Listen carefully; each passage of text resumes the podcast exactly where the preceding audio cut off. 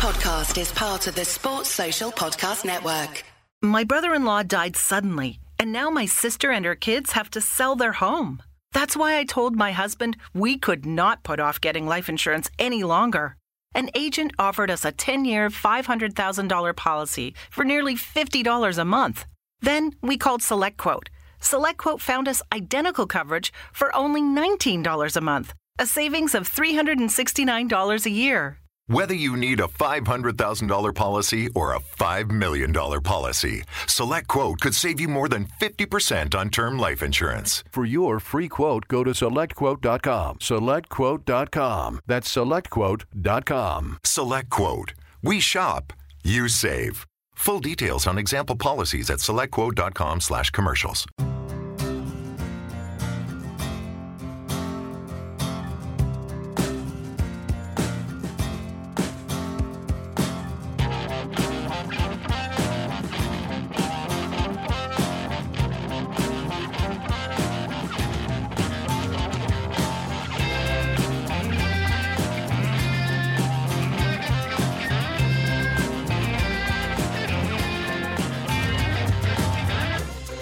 Hello, welcome to the Five Year Plan podcast.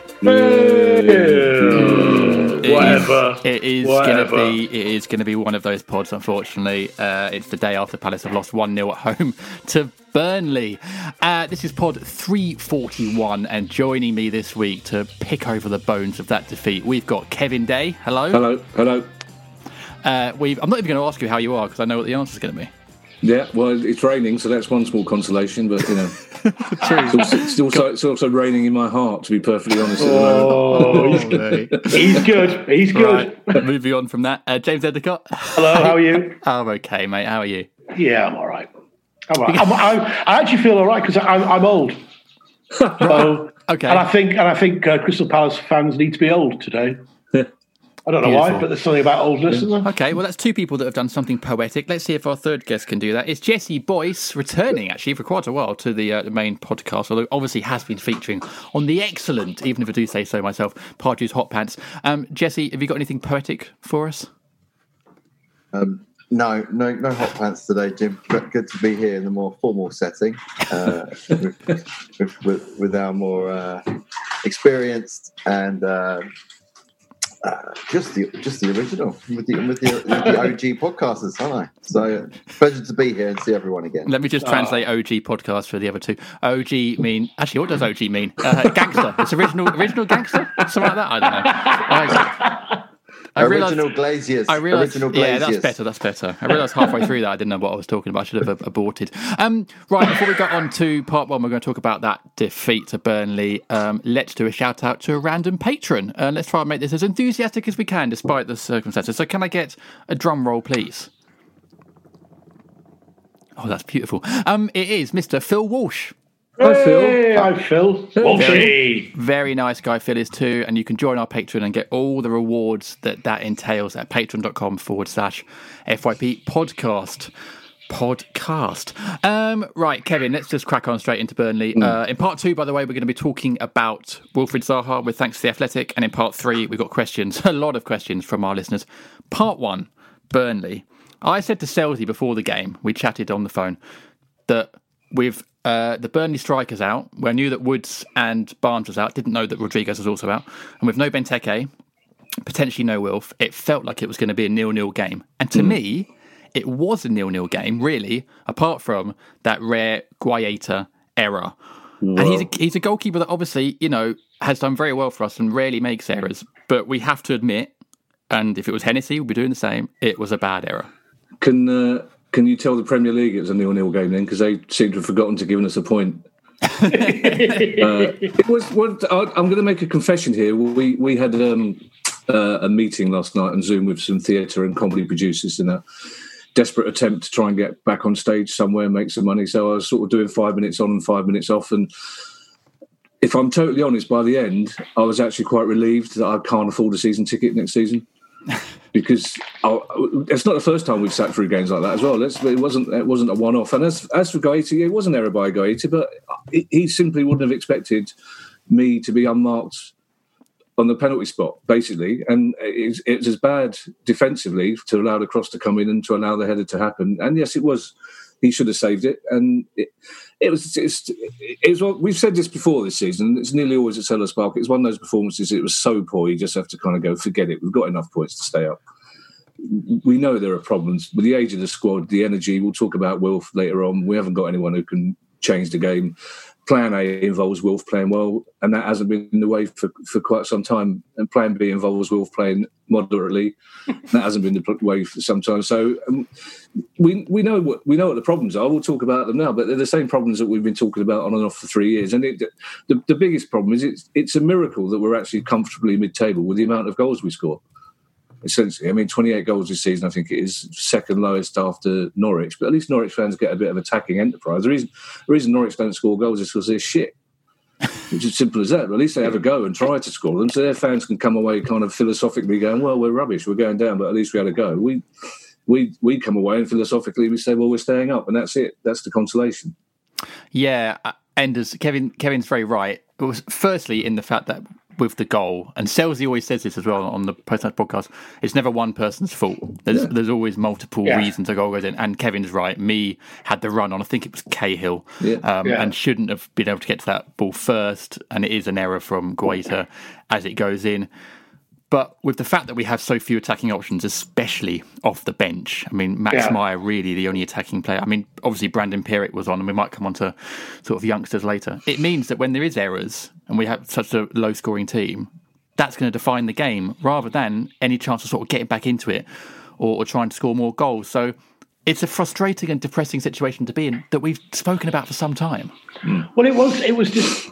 I found it depressing because a lot of the times this season we've spoken about how Palace have maybe gone one nil down, but actually never looked like they were going to lose, and always had a bit of an option up front. And we've always seen to we've we've actually managed to get back into some games. You know, we've always always looked quite dangerous, but yesterday just didn't. That wasn't there really. And I, I you know, I know we will talk about Wilf. I'm going to talk about him now. He was he he wasn't fit.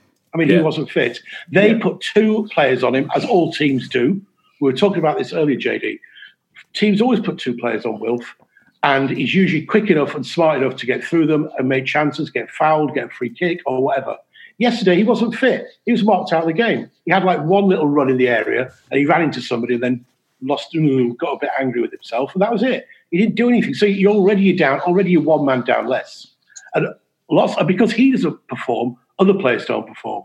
You know, and we we we we always I always moan about other fans of other teams saying that we're a one man team. I say we're not a one man team. Yesterday we looked like a one man team, and our one man wasn't playing, and that's what was really depressing for me. And you know there was a lack of substitutions. There's just a lack of energy in the whole performance, and it's very frustrating, really frustrating, especially as we started this post lockdown football period against the first 20 minutes, half an hour of our first game against Bournemouth, we, it was exciting. Yeah. We were moving forward, we were knocking the ball around. We looked, we looked like we were all buzzing. Obviously, there's a bit of a blip against Liverpool, understandable. But last night was just we were we were playing a team who are in the same position as we are in the league, and they had two goalkeepers on the bench, four minutes Premier League experience on the bench, but yet we still couldn't we couldn't mm. even muster up an attack. It was it was just depressing. Do we, Sorry. Um, don't do not apologise. Never apologise. Apart from talking about Wilf before part two, because that is kind of annoying. Yeah, um, sorry, but Jesse, do we put it? There are various factors. There's no fans there, obviously. First game at Selhurst with no fans. Um, it's the third game in a week. Yes, a few players came back in. Dann was back in for Sakho. Luka was back in for McCarthy. Um, Guaita was back in, obviously, for Hennessy can we use mitigating circumstances with a, with a, a few of these kind of reasons as to why the team was flat? Or, as James says, we're playing a team that had even fewer options than we did, a very similar team to us that we should be beating at home.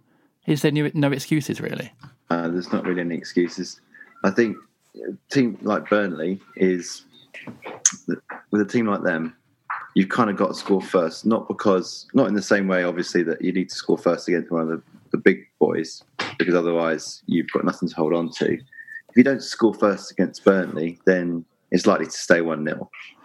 Like Kevin alluded to, we don't have a lot of goals in us. But also, if you do score first against Burnley, they have to open up a bit. And if you score one, you're likely more likely to get three than they are to get one back.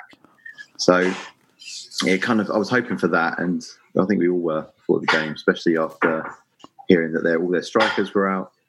Um, but I think also uh, that, that free header that fell to Ayew when he's not taking those chances, then we're unlikely to score. Our season this year, without Luka being on great form and not really putting away, his free kicks were abysmal last night. I don't think any of them on target.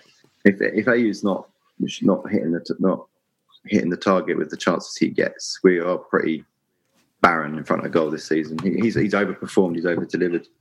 So it was really hard to watch, and we only really seemed to wake up. The urgency only really seemed to come into the game on our part in those closing stages when we were running out of time, and that was a really frustrating thing. If we just had a little bit more uh, initiative in the in the early part of the game, you really felt like we could have just overrun them a little bit. Um, but they, they were putting two or three men on Wilf. They really snuffed him out. Um, added to the fact he was injured and not really recovered from the last game, time he played. Yeah, just nothing. Andros still really rusty. He's not really in the groove mm. at all. Um, yeah, it was, and then it, to make matters worse, Freud didn't react to it, to the situation, did he? He didn't. To put Meyer on was not the answer. Um, we should have just seen him really just just try a few more of those options on the bench. Those, these, that's what these games are for when you're when you're safe. But that, that's that's a frustrating thing as well because uh, Ayew's had a good season. There's no doubt about it. But, and he's our top scorer with what eight goals, nine goals, nine, is, I think, yeah. which is which is which is not good enough. And and the other the other problem is, as as Jesse just said, we've got Pierrick. When when Pierrick played against Norwich uh, New Year's Day, he came on. He looked useful. If Will's not fit, we've got nothing to lose by starting him at, at, at the start, which is where you would start him. Obviously, we've got nothing to lose by doing that.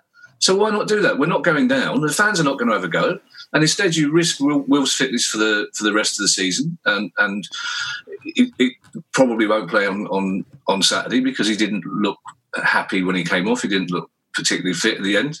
So it's it's just beyond me because we know the squad's thin and we know the problem in midfield is that you it's like for like. I mean, we, we you let Camarasa go, who's a player that you'd be looking to want to come off the bench because he's strong and he's fit and he's direct, you know. And Meyer obviously, and I don't blame him, doesn't particularly want to play for Palace by the look of it, and he's not the solution anyway, as Jesse said. So, but when, well, yeah, when your option is McArthur or McCarthy or Ki, or, or Kouyaté or Luka, they're the same player essentially. And we've been saying that for ages. And I will talk about Wilf later on. The, fact is, if, if there's two or, two, two or three defenders on Wilf, that should leave space in the rest of the pitch. Mm. When Wilf was at his best, when Bolasie was playing with him, because they couldn't, they had to mark one of, they couldn't leave either of them alone. And it's and it's you know who would you rather have playing for Palace at the moment, Wilf Zaha or Adama Traore? Probably Traore. It's, it's Traore, yeah. Traore. Every time I'm beginning to to think that we made probably made a mistake in not letting Wilf go when he wanted to go because he's he's not the player he was, and, he's, and he's, he's, there's too much responsibility for him as well. That's the other the other problem. No wonder he gets frustrated like he did last night. The Wilf sort of conundrum is interesting. I, I will come into it in part two as to what you do when he goes, whether it will actually be this moment where we completely revamp the team and and, and sign four or five players and change the way we play, or we struggled to replace him and you know go down the Spurs route when they sold Gareth Bale. We'll come on to that. I have had a question here. So JD, so for, I, think I've got a sound issue. I'm just going to get Ali to come back and okay. see if she can sort the sound out. Karen. Okay. Um, I have had a question here from Ben Hook uh, Enders that says, Hi, can, can, we put that performance? Uh, hang on, I'm just muting Kevin. Can we put that performance down to an aging squad and congested fixtures? We have spoken a lot on this podcast about how our pod, our squad is quite old, oldest squad in the Premier League, I think. But having yeah. said that, so is Burnley's, and I think yeah. it's not, not, particularly younger than ours. So, but is that is that a reason? It's you know it's probably a factor. JD is probably a factor, but I, I you you can't blame that performance on an aging squad. These are players who have you know, these are players who've got 42 points. These are players that we're already safe. You know, we're, we're not going down. These are players that have, have got some results this season you know, up until the Liverpool game, we'd gone four games without losing. You know, we, we actually winning, and uh, you know, if you take that Liverpool game away, it's been great. We we actually came back looking really good from the break. And no, you can't put it down to an aging squad. Yes, the squad needs revamping. Yes, we do need some youth in it. yes, there are a lot of older players there, but they're not unfit players. They're not unfit old players. They're a bit slow. You know, I thought I thought Ward was a bit out of sorts last night. It wasn't his normal self. But you know, I don't think you can blame it on that. I think I don't know what you can blame it on. I think you can blame it again. Talking about Wilf again, I think I think we we as a team, I think the team relied too much on him. I just and, I, and there's just no other options. There's, there's nobody nobody to open the door in mid midfield. You know, again, we're lacking that creative midfield. There's nobody to just ping that pass and to, to split open a defence.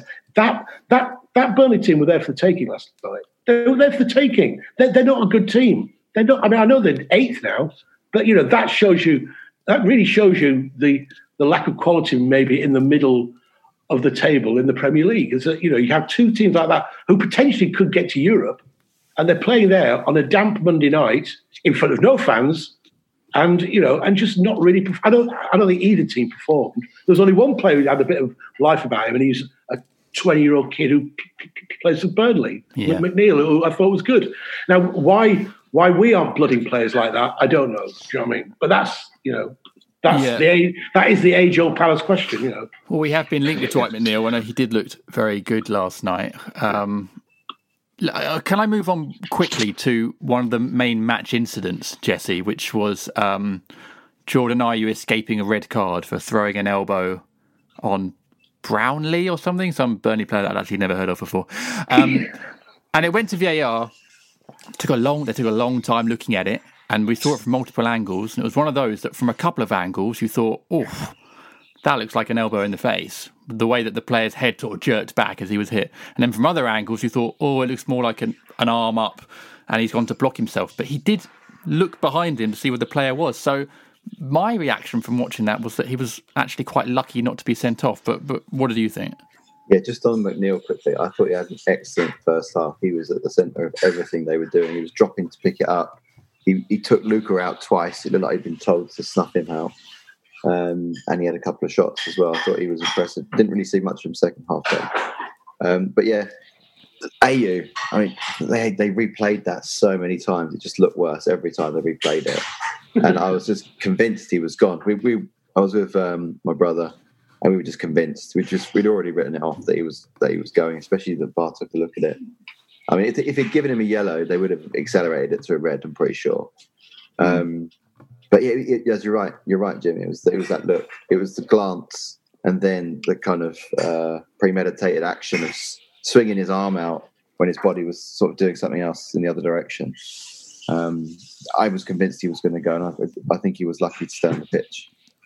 I, I think we got away with one with Cahill against Bournemouth as well. Yeah. So I think quite a few pundits agreed. I, I- I mean, it was a clean, it was a clean tackle, but it was definitely reckless, and it was it was no worse than the, the one that Sakho got sent off for against Bournemouth in the in the home game. So I, I you know, another referee, another VAR would could well have sent Cahill off, and that like last night because it was going on. I went I went in, saw it happen, went back to the meeting, came out, and it was still they still hadn't decided. So you think well, normally the longer it goes on, the more likely it is that they're going to be. So can I just come back to what you were talking about the mitigating circumstances there, Jenny? Is I just lost sound for a while, so I had to Yeah. disappear and get Mrs. Day to sort things out, which has been the story of the last twenty one years. Um, when you talk about the lack of crowd, I think the only difference the lack of crowd made was that they would probably have forced Hodgson to make substitutions. Because I think there have been times, the start of this season and last season, Roy took no notice of the fans, but there have been there were three or four games when we were going through the bad spell, sort of just before Christmas, when it was quite obvious he was making changes in reaction to fan dissatisfaction. Because let's not, as you said, let's not forget, it's not the first time we played that badly at home this season, and certainly there are several occasions last season we played like that. And I think Roy might have reacted earlier. And, and again, I, I, I've got some sympathy with those people who say, "Well, we're always sending a message to the board about freshening up the freshening up the squad," because you know, which he which he may well be doing. But it's you know, I mean, the whole thing was it was. A, I mean, it, our game against Bournemouth was the most watched Premier League game ever. And last night's must have been the least watched Premier League televised game ever. And if it wasn't at the start of the game, 15 minutes into it, it would have been. Because I, I, how any neutral would have sat through that was is is beyond me, essentially. Yeah, it would, have been, it would have to been someone who's so desperate for the return of football that they'll watch literally anything. Um, the the problem with Roy making subs, and I think you make a good point. If the crowd was there, then it, it might have changed the atmosphere and the mood. Is that there just aren't the options? Mm. And yes, we want to see Brandon come on, and they showed a clip of Tyrick Mitch, Mitchell as well, sat in the stands and saying how highly rated he is. But as they were showing it, I was thinking, well, he's not coming on, so that's kind of pointless. Um, we just we don't have the options really to change things up. We've got no strikers on the bench. You know, Tosun's injured and gone back to Everton. Wickham's out on loan, scoring goals. Sørloth out on loan, scoring goals. Benteke gets injured. And he's even scoring goals. Yeah, in in friendlies. In his It's- head. This is the problem, Enders. We don't. I I think if you said to Roy, if you sat Roy down and said, "Mate, why are you not making more subs?" He'd say, "Tell me who to put on. Who am I going to put on that's going to change the game?" And it comes back to this age-old recruitment thing. If we just don't have the options to to change things up, then really, what do you do apart from hope that Wilf has a good game? Well, you hope that Wilf has a good game, and you hope that somebody somewhere will um, be brave enough to buy some players this summer. You know, we've had this we've had this conversation not at this time of the year, but maybe a couple of months earlier. Every every season for the last four or five seasons, JD, you, me, and Kevin, Andy, or Jesse, whoever's on the pod, we talk about it every single year when we're leading up to the summer. We've got to do. We've got to change this squad up. This year, it's more than ever because number one, it's aging, and number two, you know, we're just getting more and more reliant on one player. And yes, Ayew has overperformed and he's got some good goals. And every now and again, you get a great performance from one or two of the players. But as a team, those great performances just seem to be becoming less and less. The the team clicks less and less. It's usually just one or two players that do something quite good. And this is the frustrating thing as a fan. And, and just seeing how the rest of the season's going to go. I mean, it really felt like it was it really felt like there was nothing to play for yesterday. It really felt like it was like maybe the last game of the season or the second to last game of the season. It just it was it was just tough. It was just tough to watch. And it also, as a fan, and anybody listening now is a fan, obviously, and the people on this pod are all, we're all fans, and we're all in the same boat. We just don't understand why things are in this are in this situation, why things aren't getting shaken up. I don't know. But there's there's another issue as well with with the kids with the substitutions. We got 45 to 50 million quid for Aaron Wan-Bissaka, depending Yeah. on who, who you believe. And by his own admission, by Roy's own admission, he wouldn't have picked Wan-Bissaka unless things were desperate. He didn't know about him. He went down mm. to have a look at somebody else and Yeah. noticed that Wan-Bissaka was good. So if Wan-Bissaka hadn't uh, accidentally got into the team, we wouldn't have got that 45 million quid. Yeah, how, true. how are we going to sell players if they're not in the shop window or if they're not getting Premier League experience, even in these circumstances? Even a team that's safe, playing Yeah. behind closed doors against a team like Burnley, and the academy kids are still not getting anywhere near the, the pitch. So either there's something wrong with the academy, Yeah. or Roy doesn't trust young players in general. But it- it's it, needs to be resolved because Yeah. if they can't get a game in these circumstances, what's the point of having what, what- what's the point of having an academy if we're not bringing players through? Even in, even in these relaxed circumstances, we still don't play the kids because the fans won't mind. If we'd lost that game 3 0 and the average age of, the, of the, the team was 20, 20, 21 at the end, if we'd finished with three teenagers at the end, no, no Palace fan would mind about that. They'd say, oh, "Great, the, the kids got some experience. We're safe. That's when they should do." But instead, you're just left bewildered as to why this this apparently talented group of kids are sitting on the bench watching old men run out of energy. Yeah. And Much- it's like, much the, it's like like- the part four of this pod, exactly. when it's like you you watching me and, me and Enders run out of energy. Yeah. the good took my line from me. Thank Um, you. no, but um, yeah, it's a fair point, and especially at this stage in the season where we are safe. I know Roy likes to wait until we are mathematically safe, And let's face it, we are barring an absolute disaster. We are all but safe. I think the priority at the moment in terms of selling players, Kevin, for the club is to try and get to try and prioritise selling players on big wages. That's why I think we'll probably see Mamasako go this summer, and players like him who are on big wages who aren't Yeah, but- aren't but- getting a return on because they're not playing games for whatever reason, injury or something. Yeah, but that the- might the- free up a place though for youngsters. Well, well, it might do, but the, the, problem with that is if if your policy, your recruitment policy, as Roy's is, is to buy older players, they're going to come with big wages. If you want to, if you want to get a player that's earning hundred thousand pound a week off the wage bill and bring somebody in on thirty grand a week, you're not going to get an experienced striker to come in for thirty grand a week. You're going to have to look in the lower divisions, or you're going to have to look for kids. So, it, it, and and we know that that's not our policy. We don't do that. So essentially, we, if, if we do get the wage bill trimmed, it'll be by five grand here, ten grand there.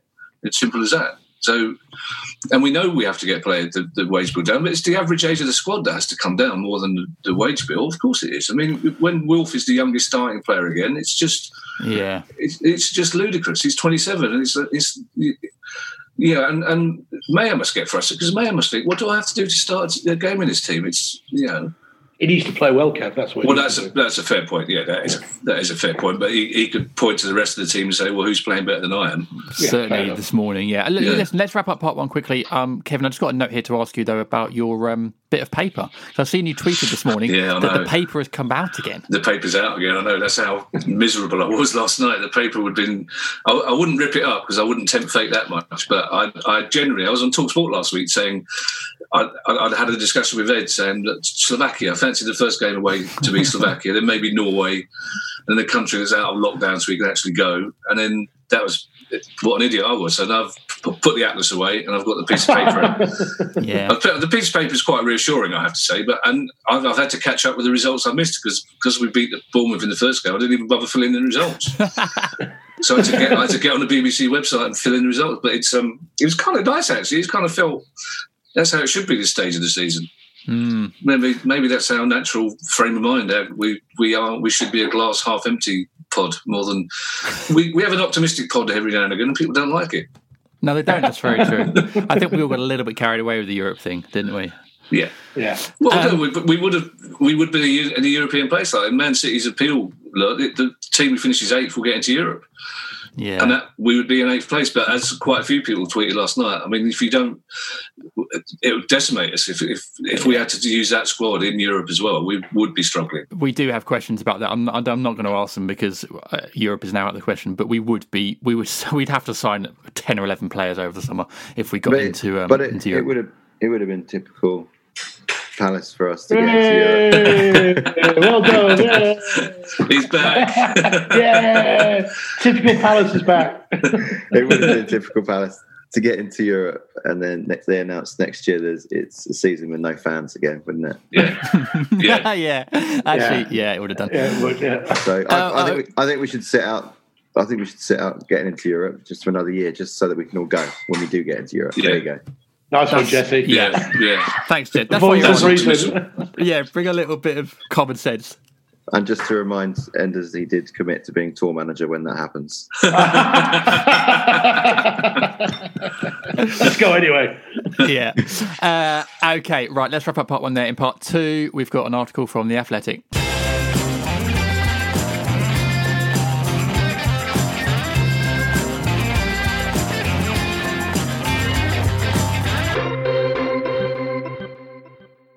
Prime Day is coming July 11th and 12th with two days of epic deals exclusively for Prime members. You'll feel like a winner. Behind door number three is amazing deals. Deals from electronics to decor. It's on Prime Day. Welcome back to the Five Year Plan podcast. Didn't really lift the mood there in part one, did we? But never mind. Let, let, let's, no, we're not going to part two either. Um, but we are talking about an article from The Athletic, a world class team of writers covering every club, including the best coverage of non Europe bound Crystal Palace. They're a subscription based website app, completely ad free, no ads, no pop ups, just brilliant articles. Welcome to the new home of football writing. And if you visit theathletic.co.uk forward slash FYP, you can still get a seven day free trial and receive 50% off your yearly subscription. This week's article, published this morning by Mr. Matt Woosnam, is called Shut Up and Sit Down. Zaha and Palace frustrated when opponents double mark. And we, we touched on this in part one. And there's a really nice bit uh, in the article, three or four paragraphs in, talking about Zaha's frustrating evening. Uh, and it says the first half drew frustration from the Palace winger, whose annoyance boiled over a little in the 38th minute when he told Burnley assistant Ian Woan to, quote, shut up and sit down, and thrashed his hand in the air. It was an act of petulance that can be strangely endearing, but equally irritating. When things don't go his way, he reacts badly. That is because he cares, and it often does backfire if he is riled too far. But get it just right, and that temperament can work in Palace's favour. Thing is, Kevin, it didn't, because Matt goes on to say there were just two shots on total from Zaha, neither on target. Seldom did he get close enough to Nick Pope's goal to make the most of potential openings. But that tight marking also prevented him from affecting the game in any meaningful way. Kevin, it's the same old story, isn't it? A team comes to Palace, plays defensively, marks Wilf. It either goes the Watford way from a couple of years ago, where he turns it around last minute, or we have a game like this where, thanks to the beauty of the um, stadium sounds and the lack of crowd noise, you can hear him saying Yeah. things like "shut up, sit down" to assistant managers. you, if you cast your mind back to the last game of last season, Bournemouth, when Yeah. he got really, really wound up by the Bournemouth team, and he responded by running the length of the pitch to set up a goal, uh, and then ran to their bed. That's how you do it. He's he's, he's 27. He's a he's a grown man now. He's a professional footballer. Of course, he gets frustrated, and he's, he's right to get frustrated because teams, especially like Bournemouth, Burnley, Watford, Southampton, they know how to wind him up. But he's got to learn to deal with that. He's got to be. He's better player than they than they are. It's as simple as that. So he has to he has to take it and score goals. Like Ian Wright said, the way he dealt with racist fans away from him was to score goals and then run to them and stick two fingers up. It's, it's like he's, he, Wilf's got to be bigger and better than that now. If he's looking for a move to a bigger club, his temperament is, is going to get in the in the way of that because he, he has to walk on the pitch as he does, knowing that he's going to get kicked, knowing that he's going to get hurt. And that's a terrible thing to, for, for a professional footballer to have to deal with. But he's got to deal with it. And the fact is, the team is the team as well has got to help him out. Where's, you know, where's the Damien Delaney's? Where's the where's the where's the Jedinaks who who are threatening the kids that are threatening him, or getting in the referee's face and say he's not getting any protection? It's like the the team seem to stand by and, and watch him. Where are the players taking advantage of the? As we said, they're taking advantage of the space that that Wilf gets because he's being double teamed and and treble teamed. It's like where's the plan? Because surely if, if we know he's going to get double teamed and treble teamed, the, the management must know that's going to happen. Surely. So where's the plan for dealing with that? It's it's just it's just frustrates me again. As Ender says, it's one of those quick topics we have every season. We have this conversation every season. Please stop saying double teamed on the podcast. Well, it's, Um, that's that's that's in your in, for my generation. That simply means two people marking you. What it, what it means for your generation, I simply don't know. But you, you'll have to deal with that yourself. You're a married. You're a married I know lockdown's been going on for a while, but you, yeah, you're a married man. Cope, cope with it out. it. Work it I'm just delighted you think I can talk on behalf of my generation, but I'm, I'm going to not do that. Um, Jesse, there was a point actually in the game yesterday when uh, Wilf was fouled on the edge of the box and James Tarkowski got the ball, went to give it back to him, and then flicked it away at the last minute. And Wilf, his eyes lit up, and you could see him going, What are you doing? getting really annoyed about it. And Tarkowski w- w- walked off with a big smirk on his face. And I thought, in that moment, he knows that he's got to Wilf there. And it's a simple little act that everyone does from Sunday League up to Premier League. So they know it's easy to get in Wilf's head. But as Kevin says, if he leaves to a big club, he's going to get more of the same treatment, really, from that, because he'll be on an even bigger platform. And also, is there an element of the uh, the frustration from Wilf that actually maybe isn't directed towards opposition, isn't directed towards Tarkowski or Ian Woan, assistant manager? Is it directed actually towards his teammates, who, as Yeah. Kevin says, do at times not protect him in the way, not protect him and support him in terms of play in the way that a player like Wilf we know needs to thrive? It's funny you mention his his eyes lit up because I noticed that as well. He's sort of it's like a man possessed, didn't he? He really just he just uh, got triggered very quickly. Yeah, it's, it's it's again this is well documented. I mean, I think Wilf's often in this situation been compared a lot to Hazard when he used to get fouled just as much, if not more, when he was here, but didn't react. He would just get up and walk away, and just would accept that his talent was going to be like a magnet to those clogging, clogging defenders that panicked and didn't want to be chasing after him all day. So Wilson has never really grown out of it, has he? He's, he's always been there, um, and I don't think I don't think he will. I think it's it's just part of who he is. He just really feels the injustice week after week, and he's clearly briefed. that his the opposition is clearly briefed to try and make him make him boil over. Um, I, I don't really know if it's if he will grow out of it. I think it's he's just he, he's very he's got a very short fuse on the pitch, Wilf, and it's, it's very easy to to rattle him. Um, I, I think, uh, but I do think there's something to be said for the team. I don't think we, the rest of the team, apart from Delaney, was always the one that getting in between him and the and the other players. Um, I don't think Jedi did a particularly good job of it. I think Delaney was, even though he wasn't the captain, was Mm. the, the protector. And I don't, yeah, I don't think Luka's really been much use in that regard. I don't know. It's, it's it's all. I feel like we've we've we've had this conversation a few times. Mm. It's just it, it just seems to rear its ugly head here and there. Okay, well in that in that case, and you're right, we do have this conversation a lot. Enders. Yeah. Do we then move on to the the elephant in the room, which is the question of is it time then for Wilf to move on? If we keep having this same conversation and we keep having these games where he can't affect them, and his price, you know, when last summer it was 80 million, undoubtedly it's gone down. It's probably about half that now. Yeah. Do I mean we had a question from uh, Mark Austin says I would not blame Wilf to go, especially with the board we have, which I don't think is, goes back to what we were saying about transfers earlier.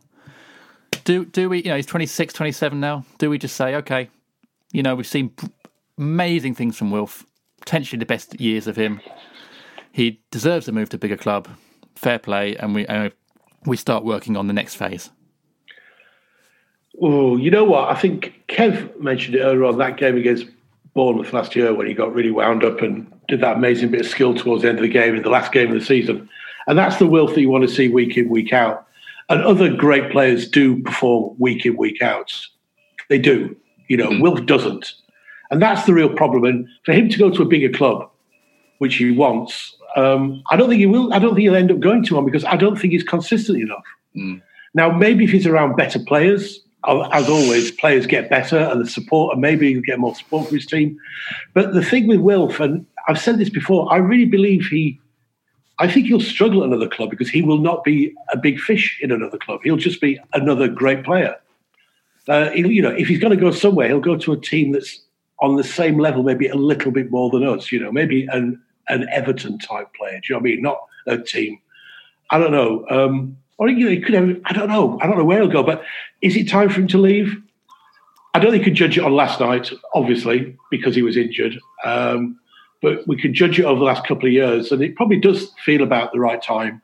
And if we are going to make some money and be able to spend it wisely, which is the next question, would we spend the money and would we spend it wisely? That's a whole other podcast. Mm. Um, you know, that's the thing. And, you know, I think if we did get a decent amount of money, an offer for him, I think, yes, I think now is the time. Because I, I think this, that team, that squad needs a lot of looking at. And it's not just a matter of getting in two or three players. We need to get in seven or eight players. Now, not all necessary players are going to go straight to the first team, but we need to get the basis of a squad for the next two or three seasons because this one's on its last legs right now. Mm. You look at players like Yeah. Ward, Luka. You know, they're, they're all they're all getting on, and then nobody's performing at their best. The only player who's over overperformed this season is Ayew, and he's he, he probably won't do that next season. Um, I don't know. It's a tricky one because we'll all be very sad to for Wilf to go, and I would hate for him to go under any sort of a cloud. Uh, which I think if he does go this summer, but the I don't know if anybody's going to come in for him. I don't know who's going to buy him for like say thirty million or forty million. Who has got that type of money to spend on somebody like Will Zaha when they look at his performances in a good team like Crystal Palace, a mid-table Premiership team, and he's inconsistent. He is inconsistent. We as fans see him week in, week out. We see the bits that aren't on Match of the Day, or, and you know, a lot of the fans maybe only see him twice a year. We know what a great player he can be. But this is the thing, JD. We say every year. We know what a great player he can be. Unfortunately, he doesn't perform all the time. And I love Wilf more than anybody. You know, he's our best. He's the best player I've ever seen in the Palace shirt. But he still is not the player that he should be at a 27 year old. He should be better than he is now. He should be. But for whatever reason, he's not. And I don't know. I think maybe it is time for him to go. Yeah. Kevin, do you have got any opinion on that? Well, the, the, the, difficult thing is that he wants, you know, he's got a large family to support, and we know he's very responsible in supporting that family. So, of course, he wants that one last move. It probably would be one last big move to help his future finances. You know, he's, he's um, but he's he's on a decent wage at Palace. There aren't that many clubs in the Premier League who would who would match that salary. Yeah. I don't think. And then it depends what he wants. It depends whether he wants to play week in week out. Because if he does it, there's no point in him going to a top six club. You look at Riyad Mahrez, for example, one of the reasons why Leicester won the, the title, brilliant player, who plays for what, eight, nine times a season for Man City, and very rarely as a starter. And so that would be Wilf's fate if he went to a top six team, which I, I, don't think any of them would come in for him for various reasons, I have to say. But if he were to go to Man City, if he was happy to get probably the same money he's getting at Palace with half the game time, I don't think he would. I think Wilf's a player who wants to play week in week out. I think he wants to play for Palace, and I think I think you're you talk about where his frustrations directed to. I think it's directed to to our bench as much as as as as their as our teammates, and and you know it's I think he's. He's a, he's a kid who's going to be saying, "Why?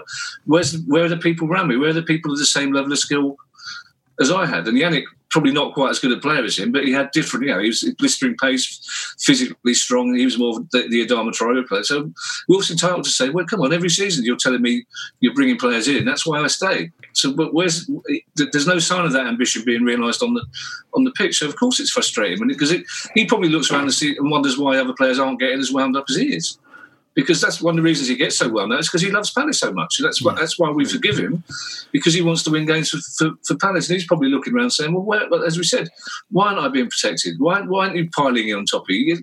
You, you expect that on a Sunday league team. If I, you know, if I used to accidentally tackle someone, it didn't happen a lot, and they got cross, you you know that two or three of your mates would be behind you because I was no good at fighting. So they would step in and make sure I didn't have to do any fighting because I was no good at running either. So both options were weren't available to me. But you know what I mean. But Wilf's entitled to, to he's entitled to get frustrated. Of course he is. Yeah. But he, he does he does need to channel that frustration in a better way, or we need to help him channel it, or we need to take more of the burden off him. But again, as Jesse said, as Ender said, how many times can we have this conversation? We'll Yeah. be having this conversation every twice a season for as long as he's with us. You know what I mean? And it's I don't I don't know I don't know Wilf personally. I don't know his ambition is like. You know, people still have a go at Matt Le Tissier now for not moving to a bigger mm. club, even though he wanted to play for Southampton, the club he loved, and was brilliant at doing it. And I don't know whether Wilf's got that same mentality. But I, at the moment, is a, there's a real danger that we'll look back and say his potential was never fully realised. He- He's never not. There's a danger that he's not becoming the player that we that we all knew he could he could be. So then the, the, the point therein lies, Kev, if that is indeed the situation, the club know that, why not, if he's 27, why not for the next three years build a team around him? Absolutely. Just build the team around him rather than trying, you know, rather than trying to fit him into something because he's so brilliant. Just for, right, okay, he's going to be here for the next three years, the prime of his career. Let's build a team around it and let's make everybody work for Wilf as well as they work for the club. Yeah, and, and that's, also that- that's the only solution. But but- but also and just bring in players that give you another option if Wilf's not fit Yeah. or if Wilf's Yeah, not playing well. yeah, yeah, yeah. Because because at the moment, like we said before, Wilf is our only option, and if Wilf's Yeah. not not up for it, we're in we're in trouble. Well, that's that's that's where we need the variety of player that we we simply haven't got. We've got variations of the same. We've got this essentially we've got five centre backs, but they're all the same centre back. Yeah, And you know, you know they do a good job. We need, we know we, we need cover at left back and right back, but we, uh, my God, we need something else in midfield, and we need something else up front. And because Wilf, yeah, how many how many times do we see Wilf's at his best when he's getting the ball in front of him? How many times do we see Wilf having to come back Yeah. and look for the ball? How, how many? How many? We haven't got people who've got the quality of passing to get to get the ball in front of him to put it where it, where it needs to be. We we simply haven't got that. And that's no wonder he gets frustrated. It comes back to that age old question of recruitment, which we come back to every week on the podcast. Uh, and it's frustrating when we see it borne out in front of us. And I should say as well, before we wrap up and move on to questions from our listeners, that all these kind of criticisms that we've just gone over with Wilf is all comes from a place of admiration and love for him because Oh, we, we want to see him doing fantastically well for Palace because we all know that he is as James says, the best player that I think I've seen play for Palace, and he can be brilliant. No, yeah. And it's frustrating when, when he isn't like that, but it is also multiple factors and often more about the team than it is about him. Um, let's let's crack on with questions after the break uh, from our listeners. But before we do that, I need to remind you that uh, if you visit theathletic.co.uk forward slash FYP, you can not only read those great articles like that one from Matt, but you can also start a seven day free trial and receive 50% off your yearly subscription. Right, after the break, questions.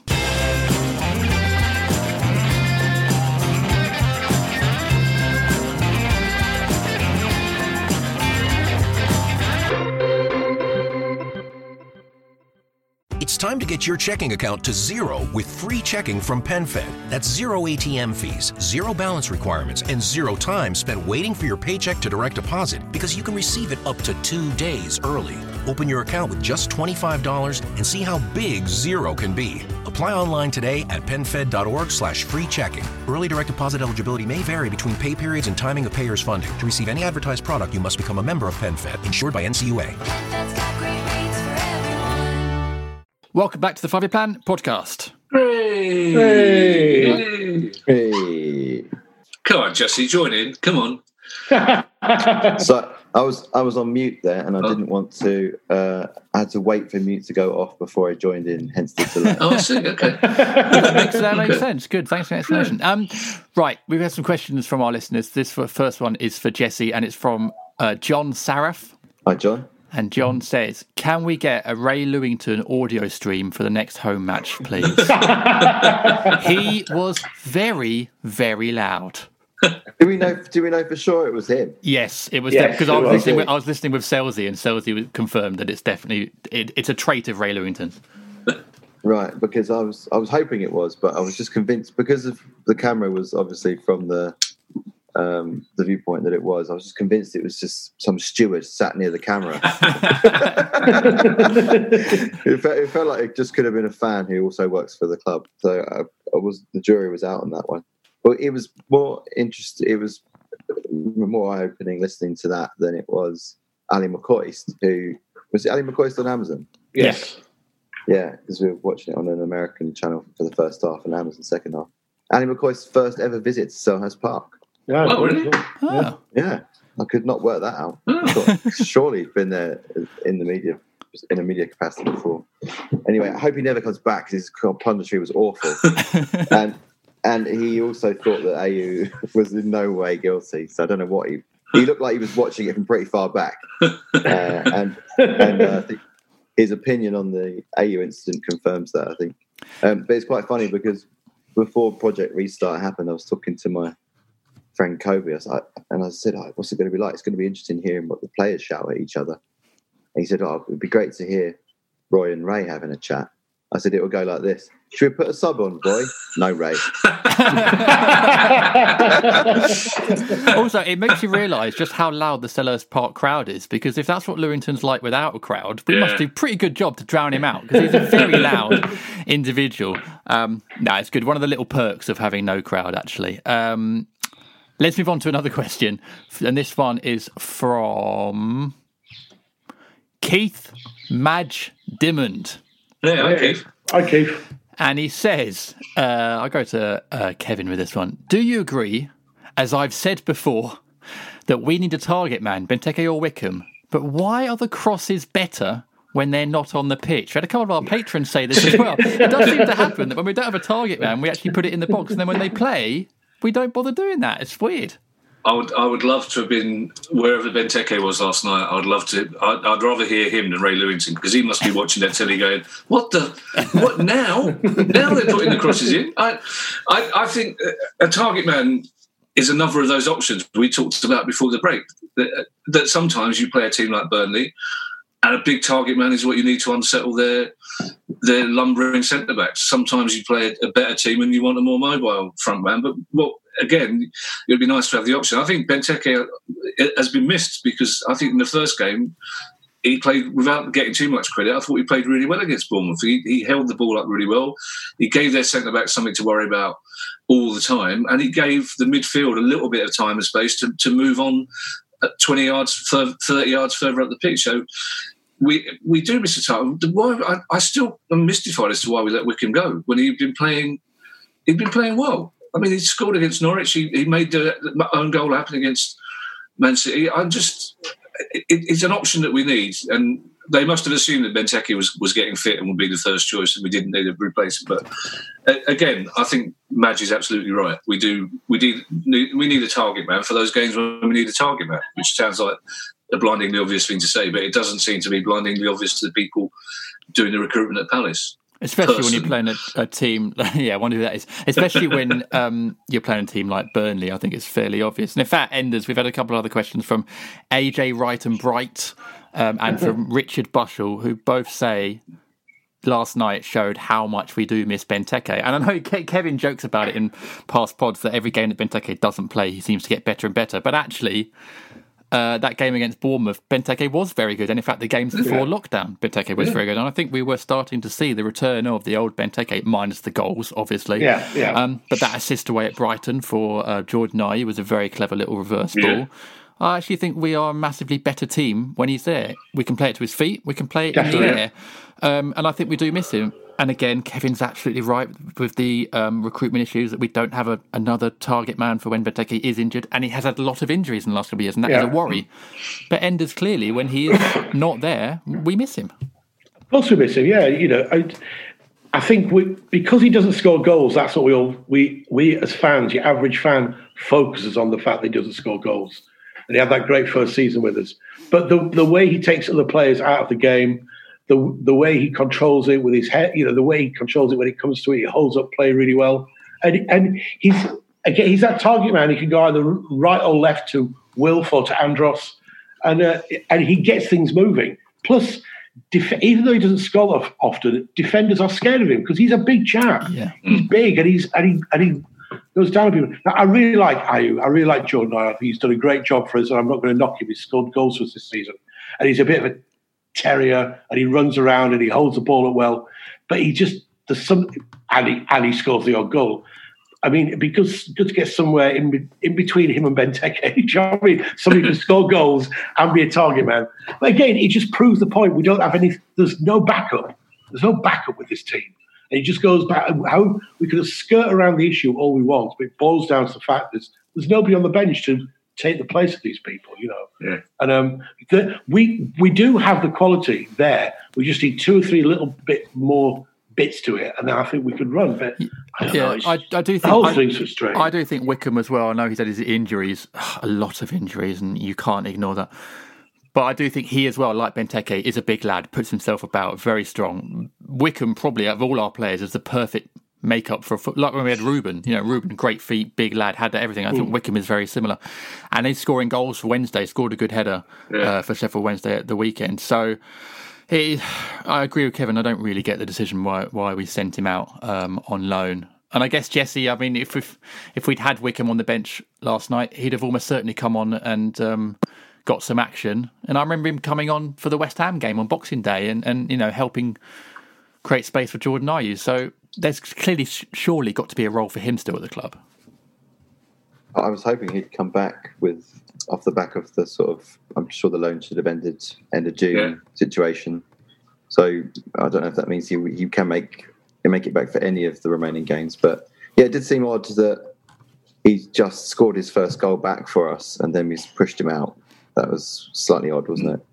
Did you get the equaliser at City? Was it him? He made he fought he pressured the, Yeah, own, it the was no guy into goal, the own yeah.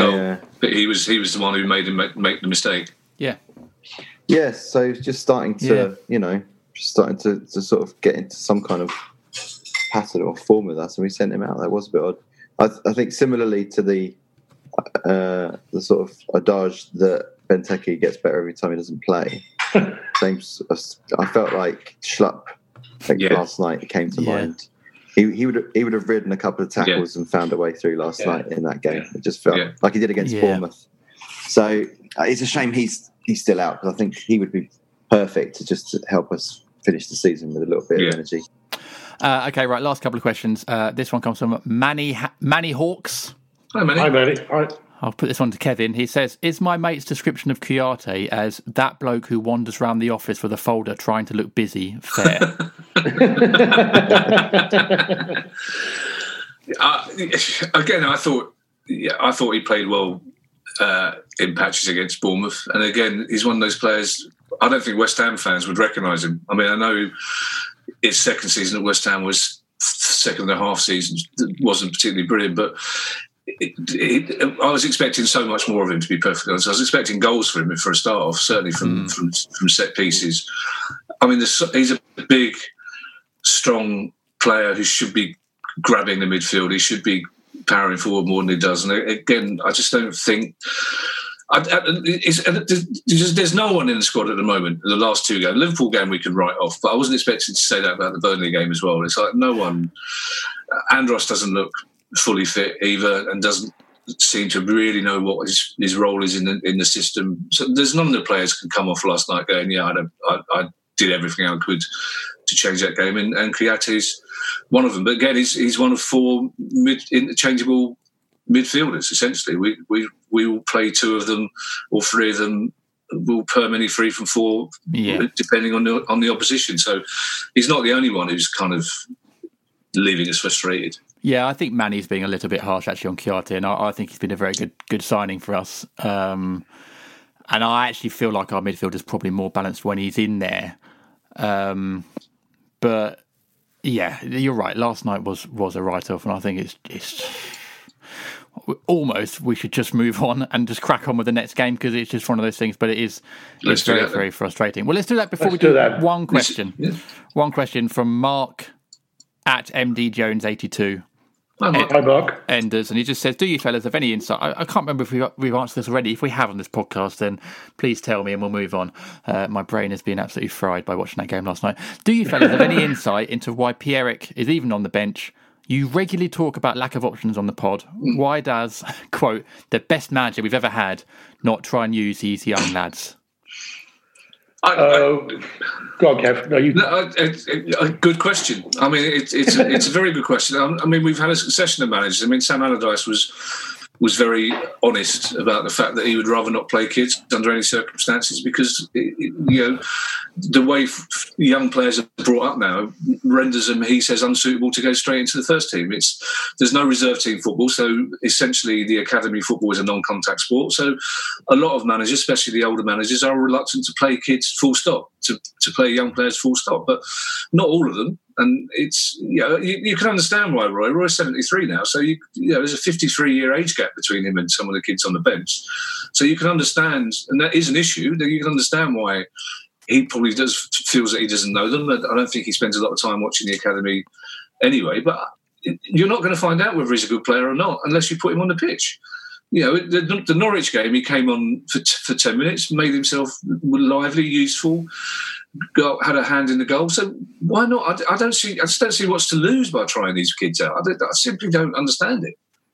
No, uh, yeah, Enders, I, I, I, I sort of tend I to agree. agree. I agree. And I, I just agree with Kev. You know, I, I, I do get a little bit tired sometimes when you know you're reading Twitter or whatever, and people banging on about we don't play the kids. Why not? Why not? And you know, the times when I think it's, I don't think we should, but I think now we've got to this point in the season when there's what five games to go. Is there Six, six yeah, games? six, yeah. Six games to go. We're not mathematically safe, I admit, but it's pretty unlikely we're going to go down.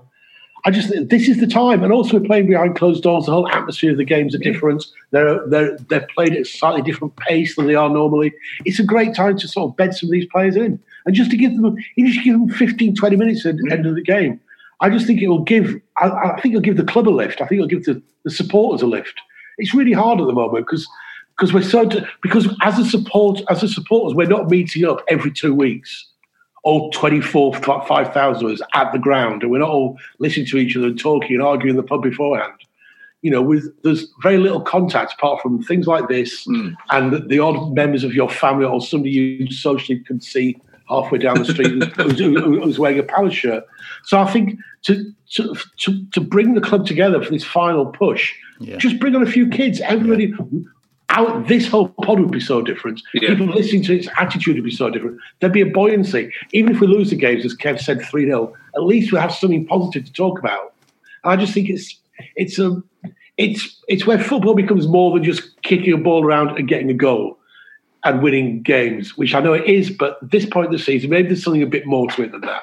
Yeah, uh, Do you understand what I'm saying? No, no, absolutely right. And and the thing is, Jesse, like it's very easy for us to sit here and say we'll just play the kids. You know, we're not football managers, and I know, I know there's way more nuances to it than that. But Enders is right. I mean, if Roy, this isn't going to happen, but if Roy, you know, gave uh, Pierrick a start at the weekend against Leicester, and we still, you know, lost one 0 two 0 it, it would just lift all the fans after last night, and it would totally take the focus away from last night's defeat. Yeah. Yeah, it's uh, it's just a bit of a myth, isn't it? because as soon as as soon as we're safe and everyone thinks, oh, the youngsters are all going to sort of be let out of a box and be be allowed to express themselves and roam at will, then it all of a sudden becomes a discussion about well, every league place is worth an Yeah, yeah, yeah, yeah, Uh. It's true, it's true. Uh, Yeah, Which is yeah, true. Fair point. Fair point. and then it's only the last game of the season where you see like Luke Dreher played last, was it last year. Uh, it's like the last game it came out and a thrilling five three win happens. like it's that it, it, does feel like it's a bit of a myth. This story, um, I'm sure it's going to kind of go the same way. I think it'll be it's just gonna it's just gonna end up following the same path as, as, as it does that way. Okay, well look, we should follow the same path that we do now as well, which is to move on to our final Very part good. of the podcast. Oh, nice, nice, Very elegant, good. Very elegant, good. elegant. Very good. Thank Beautiful. you, thank you very much. Thank you. Um, where we're going to preview a game that we think is happening, which is Palace away at Leicester.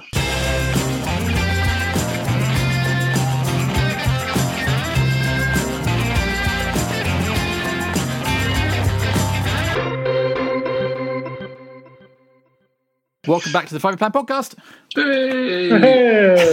God, we are running out of steam, much like much like Palace. Um, oh, he's good. the next the next game, lads, is uh, in theory away at Leicester. So no midweek game this week. Uh, Saturday, three pm kickoff.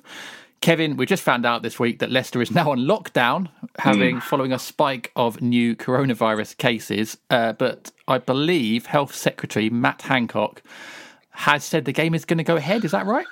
Uh, he was specifically asked at a press conference this morning whether the, the game would go ahead. He said it will definitely happen, but whether it happens in Leicester is uh, up for debate. Um, I, suspect it will, it won't, because I think even politically, he talked about football grounds being excessively safe places at the moment, and they are a very, very safe environment. I, th- I think politically, it would look very odd if you were to tell the people of Leicester that their lockdown is continuing for two weeks, but a football game is, is happening and 24 people are coming from South London to play football there. So I suspect there was talk yesterday or last night rather of it being played at England's training ground, St George's Park. Oh, okay. But I, I suspect it will be a, a neutral, it'll be a, a ground as close to Leicester as possible that isn't being used for a, for a game. But I think the game will happen. And if it is at a neutral ground, it will just add another level of weirdness to to, to the whole thing. Essentially, I mean, that just the players are confused enough as it is already. I think without having to think, just thinking, why are we not in the Forest ground? I don't. I don't quite get Does, that. does, does, does that play in? Is that uh, favourable for us at all, or at this point, does nothing really matter? so. I mean, I think the, the the interesting thing is, of course, because already you talk about things like marketing and sponsors, because because every ground's got LED advertising displays now. So the the sponsors and the and the advertisers are happy because you just you just change the program, so it will still it will still be a Leicester home game. But I Yeah. I, I don't think it'll it, it'll be another excuse if we lose. But you know, I mean, what would be really weird is, is it after listening to this, we we playing we're playing at Nottingham Forest against Leicester, and seven kids are starting. and then on, on next week's pod, we'll all say, "What's he doing? Starting seven kids? two we wanted, two at most." Uh, yeah, so it's it's. I mean, it, you know, it, everything's weird at the moment. It's, it's not going to make it any more weird. I'm just focusing on the fact that the Paulson's Arms is opening on Saturday. Simple as that. So Is it? it is. Uh, Yes, I've had that confirmed. I don't know how I feel don't know. that. I don't know. I feel delighted. I just want to work out how you'll have to clamber over Neil the Fish whatever time it opens, I imagine. But uh, I'd, I'd be interested to see how they, because it's a small pub, so it'd be interesting to see how they work out the social distancing uh, yes. regulations in there. But I, I intend to go in there for a pint at one stage, even if I just buy the pint and go out again, because that, for me, that'll be a, an important psychological moment. I think they can put And- one and- like one person in the sort of greenhouse at the back on their own, one person Yeah. in the garden. One person in the barber's in the. Oh no, the hairdresser's bit can't open, can it? no, That won't be able to open, even if it's only a pub. he didn't think that through, did he? No, he didn't. Yeah. Um, Enders, Leicester, they actually haven't won a game since lockdown. They're actually one of the teams uh, that's returned, like Sheffield United. Actually, Yeah. all form seems to have gone out the window. So I know, obviously, since the Bournemouth game, Arsenal appears to as well. But do we actually Yeah. think maybe? And we have quite a good record actually at Leicester Yeah, previously. Do we think this could be a chance for us to actually sort of bounce back from from last night? Well, I, I, the only way you can go from where you were last night is up, isn't it? Yeah. Let's. I mean, let's let's be honest. I mean, yeah, I just think I I really do believe that the players and they will watch that game. They'll they'll be sat around watching it today, hopefully, and they'll realise how poor poor it was. And there's surely surely somebody in that squad, surely in that team, is going to just grab them all by the scruff of the neck, and just say, "Come on, let's just do something here." I mean, I, I, I really do believe it's times like this when it's down to the players rather, almost more than the manager. Yeah. Yeah. I really, I really think the players are just going look at themselves, just look at themselves, and just go, you know, what the hell were we doing last night? What were we doing? We, we we've got five or six games now to change this. Let's just do it. Let's do it. I think you know. Yes, I know it's away from home, but you, there's no support there. It's a, you know, it's just the players have got to the, the players have got to uh, pull their socks up in a, an old-fashioned term. It's a yeah, it's a, and it's a good term. Um, there's, it's a fair point that a lot of times a manager can do all his work on the training ground, send the team out, and actually, if they play badly, I think sometimes there's not a lot more a manager can do. But with that in mind, Jesse, lineup wise, I don't, I don't know about Benteke. I don't know if he's back or not. Really, if there is no Benteke, it's probably same again, isn't it? Option wise, I don't think there's a lot of options for Roy to change it. I was thinking this last night when we were just looking at what else Roy could have done subs wise. Um, I think Sakho would have been a good player for last night, just for the physicality of, of Burnley, and maybe McCarthy it, it could have been playing earlier, but I don't know what else there is to play with because even Tavares and Woods, they're both defenders as well, aren't they? Yeah, yeah, Yeah, so there's not a lot of exciting options on the bench. But um, I think I, I wouldn't be surprised to see some uh, sort of motivation from Leicester to make this a, a sort of decisive three points because Wolves are only three points behind them now. Yeah. Their top four place is seriously under threat. Um, their fans have been phoning in radio shows and podcasts I've been listening to, and they're pretty worried that it's just going to peter out into a nothing season for them. Um, Well, it- it- this, this might be a good game for Wilf as well, though, because Leicester like to push forward with their their fullbacks, and they're not a particularly physical team, so they might let us play a little bit of football. You never know. Can, before we end, can we just check something? Because people will be asking, who is it that's got the kitchen sound effects on? That's me. Sorry. That's all right because it's great. It's just, it's just I'm, I'm, I just want a sausage sandwich so much because I feel like with all the, cl- all the plates clattering, I just want to say, "I'll get a sausage sandwich over here, love. Cup of tea, that'd be lovely. Thank you. I've had I've had to locate myself near the Wi-Fi router just so I wasn't Okay. freezing. But that's the side, that's the side effect, I'm afraid. But can we? No, it's, it's nice ambient sounds. Yeah, lovely. But come on, we also guys, we've got this is this is this transcends all previous uses of the term typical palace. This is peak palace. this is optimum. This is this is this is this, this is optimum palace. That we are, we are that we are going to Leicester and the city has just been locked down. This is amazing. Optimum Palace sounds like a bloody transformer. Um, right, let's let's wrap up the podcast there. Thank you very much for your time. Um, we are for our patrons running a watch along party. We did this for the Bournemouth game. Uh, assuming the Leicester game happens, we're doing a watch along party on Zoom. So if you are a patron, the details are already up on the page of how you can join. And if you're not a patron, you can join for as little as 80p a month and get access to that. It was a lot of fun. We did it last time. We had people uh, tuning in from America, from Australia, from South Africa. Um, so we hope we'll have very similar again. And maybe see another Palace win. Maybe it turns out we've just got to do the watch long each week, and that's how Palace will win. Um, but lads, thank you very much for joining me. I hope that was a little bit, uh, bit cathartic, a bit of therapy there. Yeah, it's great. Yeah, brilliant. As always. lovely. Excellent, thank you, uh, and we hope you enjoyed it. Thanks for your support. Um, the post-match pod will be on Patreon again after the Leicester game, and we'll be back next week with another main podcast. In the meantime, stay safe, and we'll see you again soon. Bye, Bye. everybody. Bye, bye, everybody. Bye.